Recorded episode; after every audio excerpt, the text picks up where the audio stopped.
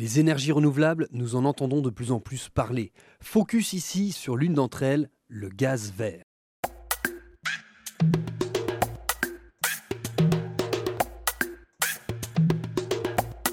Tout ce que vous devez savoir sur la méthanisation, une série de podcasts proposés par Elle, Association d'initiatives locales pour l'énergie et l'environnement, avec le soutien de l'ADEME.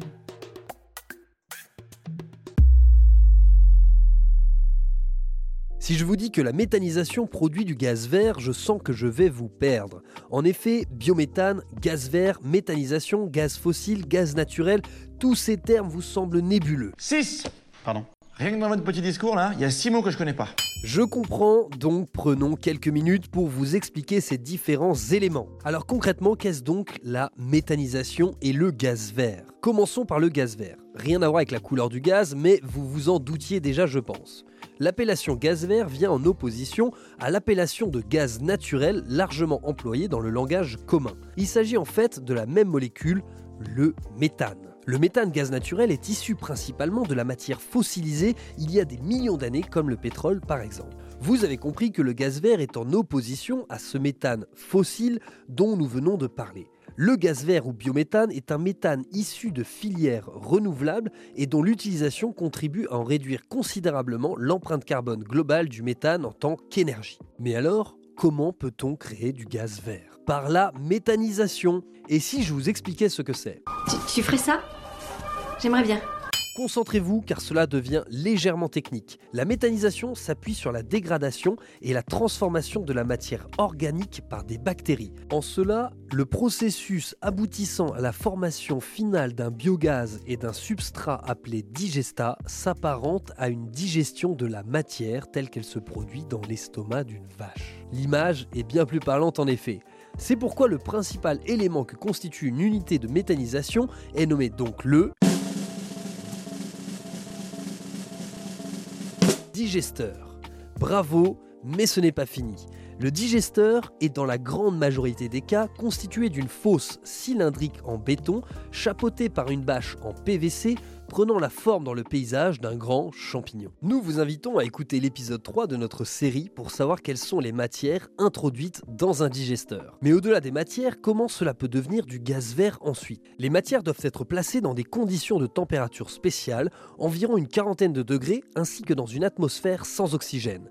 Ces conditions vont permettre la prolifération de bactéries capables de dégrader cette matière. C'est tout un ensemble de bactéries qui fonctionnent les unes avec les autres qui participent au processus de méthanisation pour à la fin produire du méthane. Il faut donc bien retenir que la méthanisation est fondée sur une dégradation biologique naturelle. La méthanisation ne nécessite pas l'ajout d'intrants chimiques ou biologiques, c'est un processus spontané. Et cette digestion dont on parle se déroule durant un cycle de 40 à 80 jours selon les process, aboutissant donc à la formation d'un gaz appelé biogaz constituant l'atmosphère du digesteur et d'un résidu appelé digestat. Ce biogaz peut être valorisé selon trois voies. La première dite de la cogénération qui consiste à le brûler pour générer de l'électricité et de la chaleur. La deuxième consiste à lui faire subir une épuration poussée du biogaz pour recueillir justement le biométhane. Celui-ci est suffisamment purifié pour avoir les mêmes caractéristiques que le gaz naturel. De fait, il est parfaitement à même d'être injecté dans le réseau de gaz naturel et donc de le substituer dans ses usages. La dernière voie consiste tout simplement à brûler le biogaz dans une chaudière pour produire de la chaleur seule. Aujourd'hui, dans certains départements métropolitains, le taux de biométhane dans le réseau s'approche voire dépasse même les 10% en proportion. Et ce n'est pas fini. L'ambition pour les acteurs de la filière et les opérateurs de réseau est d'atteindre 100% en 2050. Et si je vous faisais un petit résumé? Merci, j'en avais besoin. La méthanisation est un phénomène biologique naturel et spontané de dégradation de certaines matières dites fermentescibles. Tous les produits issus de la méthanisation sont valorisables, le biogaz d'abord et le digestat ensuite. Enfin, le biométhane, issu de la méthanisation, se substitue de façon identique et transparente au gaz naturel. Il est légitime de l'appeler gaz vert car il réduit significativement l'empreinte carbone de l'usage du gaz comme énergie. Et voilà, vous savez tout maintenant.